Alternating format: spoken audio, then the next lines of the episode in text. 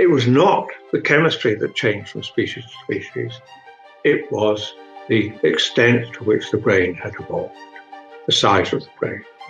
But Black told us that arachidonic acid and docosahexaenoic acid were absolutely key components for the evolution of the brain throughout the mammalian species. And that set us off on the, when we published the data in 1971.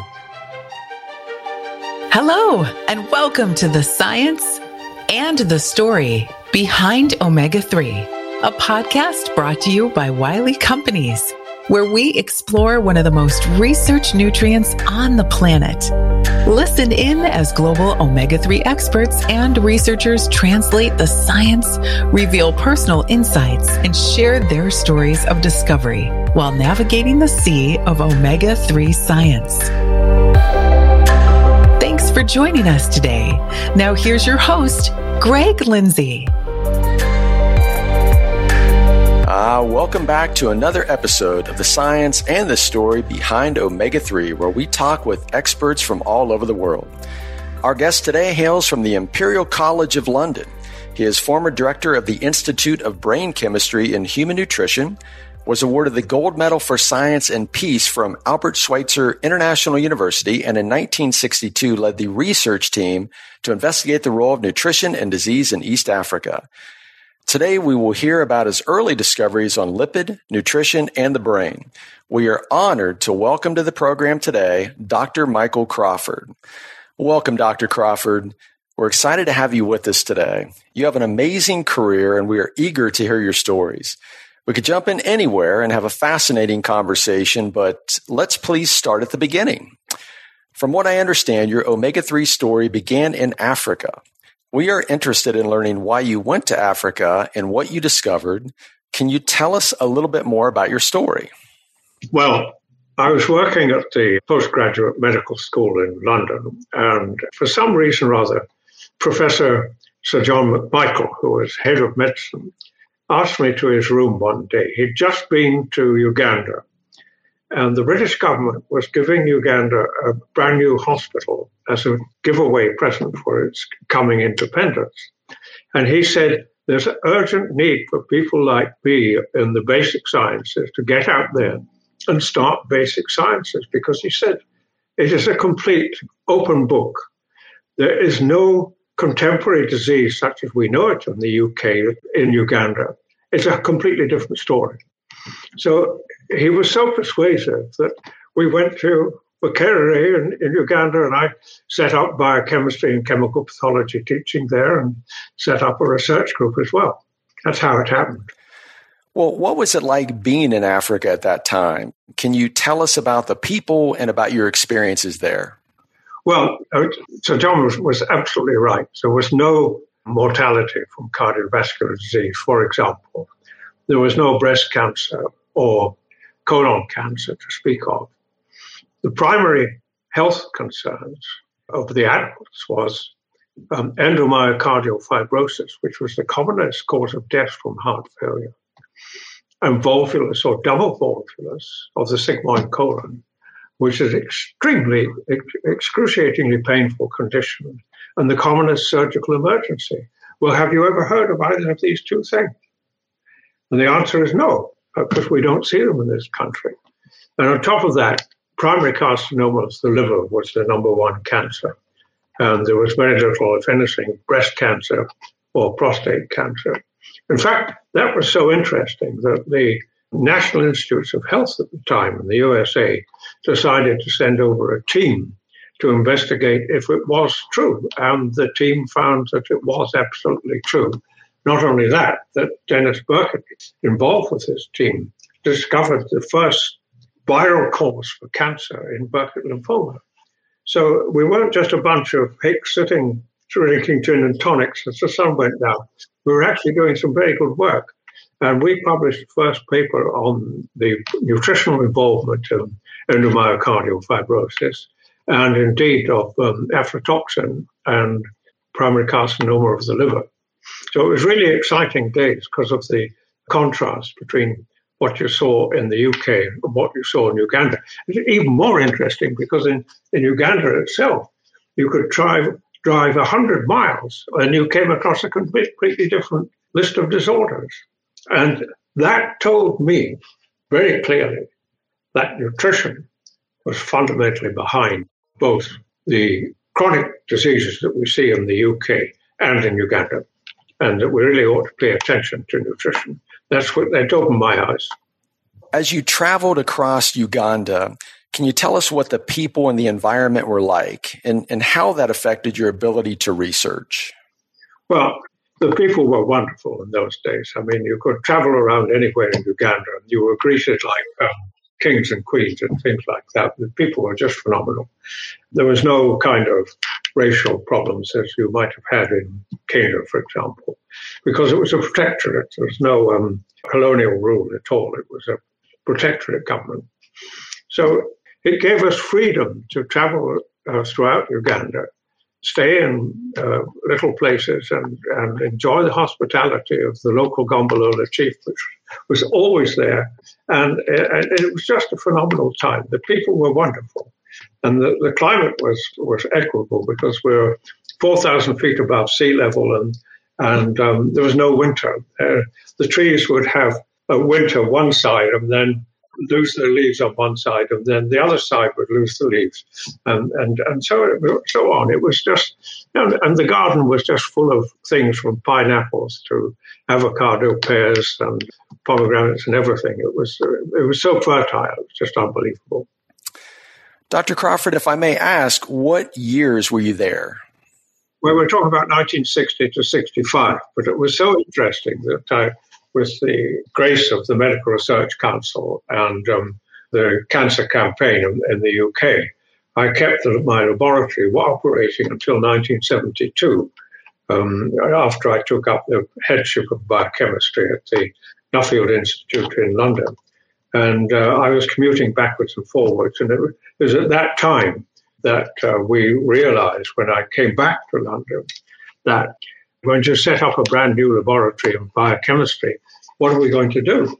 And um, it was quite clear that the the main problem with, with the UK was so well covered by people working on cardiovascular disease and cancer. But there was evidence, and we had published evidence in the Lancet, on the difference in lipid composition of the diet and the uh, lipid composition in East Africa. And that had relevance to the difference in disease in the two countries. And so we thought we should work on lipids. But um, as I said, you know, all the cardiovascular and cancer stuff was so well covered at the time and interested in dietary fats and so on. So we said, I said, hey, wait a minute, the brain, nobody's working on the brain. That's full of lipids. So why don't we work on the brain? So I set the lab up to, to basically to research on lipids in terms of the brain chemistry, what it was made of, and how did it get there. So I think you're answering this question, Dr. Crawford, but I'd love to know how, again, that early work in Africa influenced the rest of your career.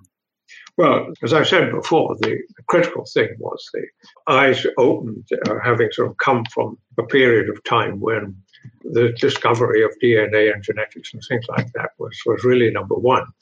My eyes were opened to the real great power of nutrition over multi generations to change people. And um, as I said, the, the interesting thing was how we actually got into the brain was, was a very simple thing because in East Africa, you were witnessing the nature's last great experiment on mammalian evolution with all these animals all around you.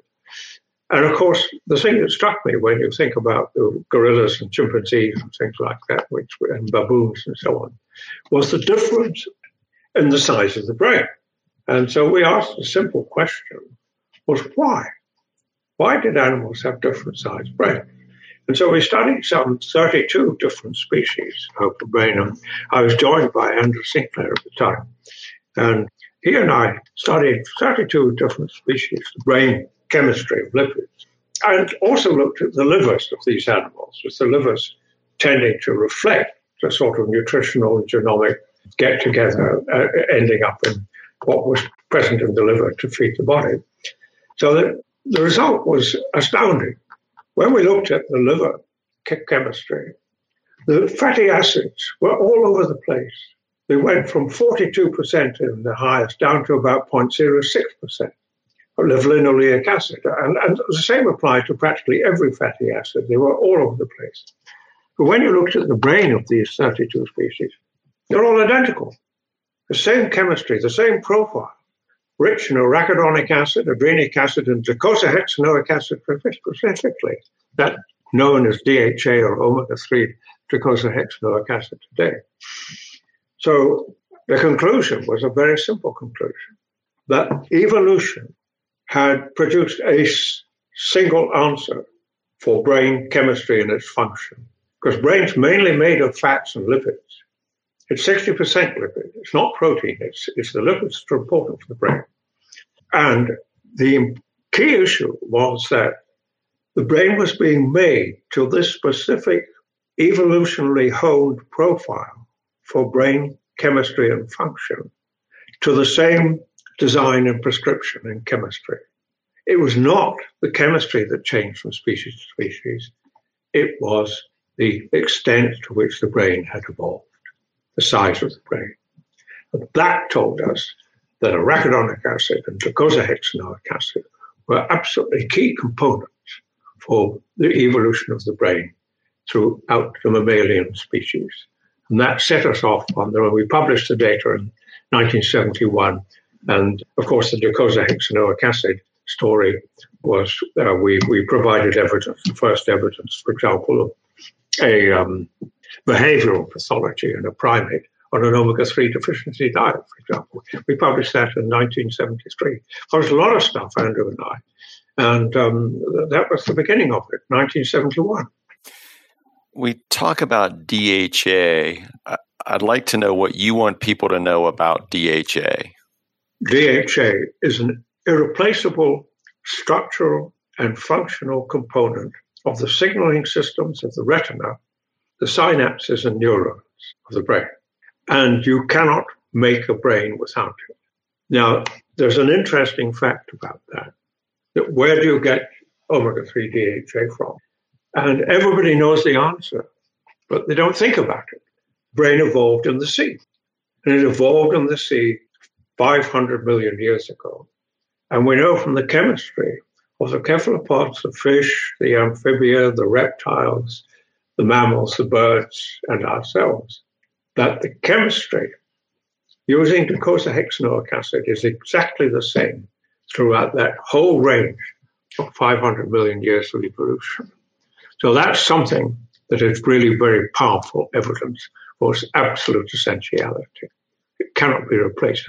And we published recently some evidence about that in terms of the quantum mechanical properties of DHA that can't be copied by uh, other similar molecules. The interesting thing, of course, is that you know that docosapentaenoic acid, which is only one double bond difference. That's all. It's identical. It's part of just one. So it's on the road to the synthesis of DHA. So easier to synthesize, less susceptible to peroxidation, but never used. Never only DHA over the 500 to 600 million years of evolution from the beginning of photoreception with the things like the um, dinoflagellates right through to the evolution through to Homo sapiens today. It's invariable. And you have to have DHA in your diet, not only to build a brain, but also to maintain it throughout life. And the source of DHA is the marine food web, although it's also present in freshwater food webs throughout. And what do I want people to know about it? I want people to know about this because today we're seeing an increase in mental ill health. We're seeing a decline in measures of intelligence. And this is because since 1950 or thereabouts, there's been a swing away from the balance between what we got from the sea and what we got from the land towards intensively produced land based stuff. And that doesn't contain any DHA. And this is a problem that we have today. We've got to face this challenge of the rise in mental ill health.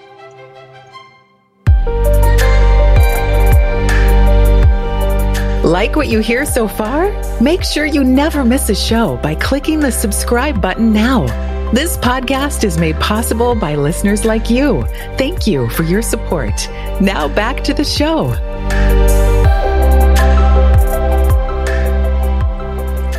I like what you just said. You have to have DHA in your diet not only to build a brain, but to maintain it. So, can you share about other sources of DHA, especially for those listening who may be vegan?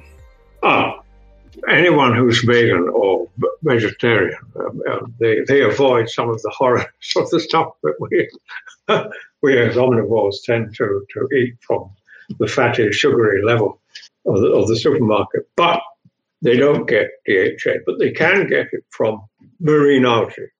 There's plenty of marine algae and plenty of edible marine algae that are that contain DHA. And it's not just DHA also, another thing I want to warn about, because it's also trace elements, things like iodine, selenium, zinc, and copper. Um, iodine, everybody knows about iodine deficiency and mental retardation, but not too many know about selenium, zinc, copper, and manganese. These are trace elements which are used by the brain to build proteins that are, take out rogue oxygen atoms in the brain that are likely to do damage and DHA and arachidonic acid both are highly susceptible. And you have the highest concentrations of anywhere in the body in the brain for these. So you need powerful protection, especially because the brain uses in the adult 20% of all the energy that you use, yet it only occupies 2% of the body weight. So the amount of oxygen being burnt by the brain, being used by the brain is phenomenal. And you've got to protect, protect molecules like DHA and arachidonic acid, and the brain makes its own protective systems, both from DHA. Nicholas Bazan in New Orleans has shown that DHA produces its own protective molecule. Uh, calls it uh, neuroprotectin D1, he says. Uh, a nice name. But it, it's really critically important. These trace elements is not just DHA. It, it coexists with in the marine food web with trace elements, and you get these in the algae as well. And how about for the non vegetarian or non vegan? What would be the best source of DHA? Well, the best source of DHA is, is the marine food web. And I, I, would not want to pick anything out of the marine food web. You can start with scallops, oysters, mussels, uh, and you can go move up from sardines to cod and uh, salmon and things like that. Anything from the marine food web is rich in DHA. And the beauty about the marine food web is you can practically have a different meal from the larder of the marine stuff almost every night of the week, if not every night of the month even. It's, there's so much variety there that it, it's just wonderful. And in America, you have some of the best seafood restaurants in the world. I want to be sure to let our listeners know about your new book. It's called Brain Under Siege. I believe it's being published this summer. So I'd, I'd love to know who is the book intended for, and maybe just tell us a little bit about the work that went into that. Well, I guess it's a sort of trip down memory lane. So thank you for asking about that. It, it is essentially telling the story of the brain. Of um, it, it's in two parts. There's, the first part is about Darwin, because and this is is to do with the present environmental crisis. What in fact Darwin said in his all six editions of his book was that there are two forces in evolution: natural selection and conditions of existence. And of the two, and he writes this in all six editions. Of the two, he says that the conditions of existence were the most powerful. That's actually blindingly obvious when you think about it. If, if you have a, an animal that requires um, B92 and there's no B92 around, the animal can't survive regardless of whatever it is there. The conditions of existence, that's particularly the nutritional conditions, the temperature and pressure, are the things which determine what is possible in life. This was dumped by August Weismann, who didn't like it. He thought it was too Lamarckian. And you know, he cut the tails off a whole bunch of mice, and um, uh, they continued to grow tails. So he said that conditions of existence doesn't fit anywhere in the evolution story. And he published a paper called The all sufficiency of natural selection. So you had neo Darwinism, which dumped the environmental concern of Darwin. And we've got to bring that environmental concern back. And, uh, you know, Greta Thunberg and all the rest of them, they're on about climate change and everything. It's all Darwin talking. You hear Darwin talking. So we restore Darwin's original thesis on the impact of the environment as number one force in determining what happens evolutionarily. And the second thing that we do is to talk about what I've just talked about, namely what we did in terms of the brain chemistry, how the brain evolved, and what it's made of. And what we're eating today is not compatible with a healthy brain. And that fits with this rise in the, the escalation of mental ill health. And if mental ill health continues to escalate as it is doing at the moment, the outcome of that is the unthinkable. And that's obvious. It's just a straight logical conclusion that it really is the most serious threat to the sustainability of humanity. If we lose our brains, we lose everything. So the book is about that. And that is the siege of, of the brain today. And we've got to do something about it. So we put forward solutions, which is a very simple one. Foresight, uh, a think tank, government think tank, reported a few years ago on the future of food and agriculture. And what they said was that the land available for incorporating into arable use has reached a limit. We know that the ocean's supply of fish and seafood reached a limit in year 2000. Yet population is expanding. 2000, it was 6 billion. It took only 11 years to get to 7 billion, and it's still expanding. So, where are we going to feed these people? And as far as we can see it, David Marsh and I, he, David, the uh, I co-author who wrote, writes this, the Darwin stuff, the, um, as far as we can see it, the only solution is to start farming in the sea. 71% of the globe is covered in the sea. And that has to be the future of humanity. And that will do two things. By, for example, planting kelp forests for your vegans and things like that. But also, kelp forests fix CO2 in the same way that rainforests do. So here we have an important contribution to the challenge of global warming. And it's not just the kelp forest, of course, it's all the phytoplankton and all the other photosynthetic things that we have in the marine food web that do the same thing. And the second thing, of course, is that kelp forests not only fix CO2, but they also provide food and fertilizer for use of land, land-based based agriculture, replacing the trace elements that have been lost over the years and years and years of rain. So kelp, growing kelp forests is a really important uh, issue in terms of, of what we can do in the future. The second thing is marine agriculture. In the same way that we grow grass pastures for cows and sheep and things like that, we also can grow grass pastures Takahiro Tanaka in Yokohama in, in Japan is doing exactly that, growing grass pastures for the fish. And so you turn the deserts, the marine deserts that have been created by uh, endless trawlers scraping the, the, the seabed, you turn these marine deserts into green pastures.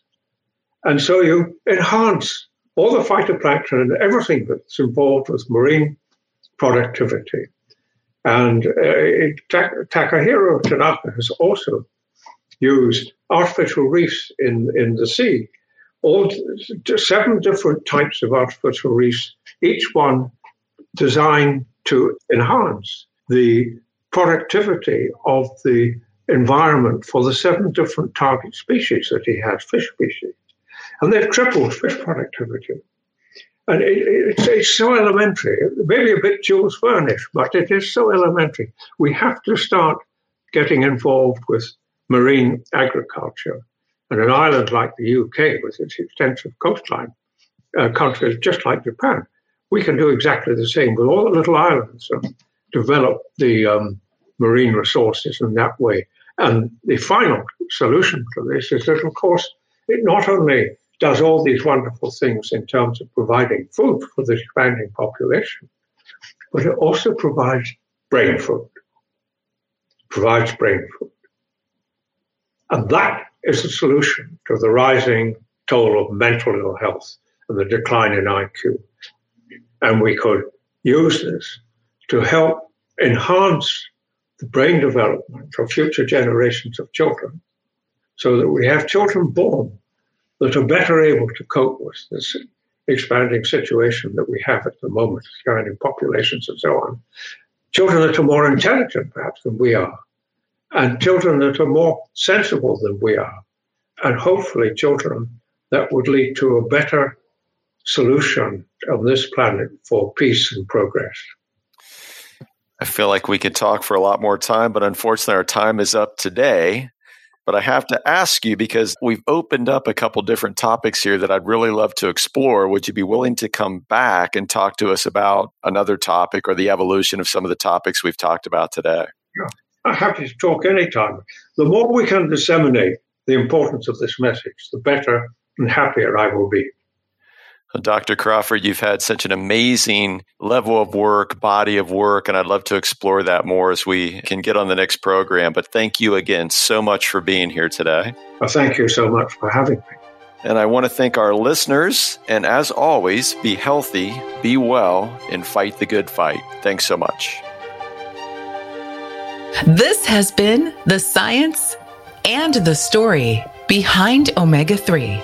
Thanks to our sponsor, Wiley Companies. You can find them and more information about our show at wileyco.com slash podcast. If you enjoyed today's episode, don't forget to subscribe wherever you get your podcasts. Thanks for listening, and we'll catch you next time.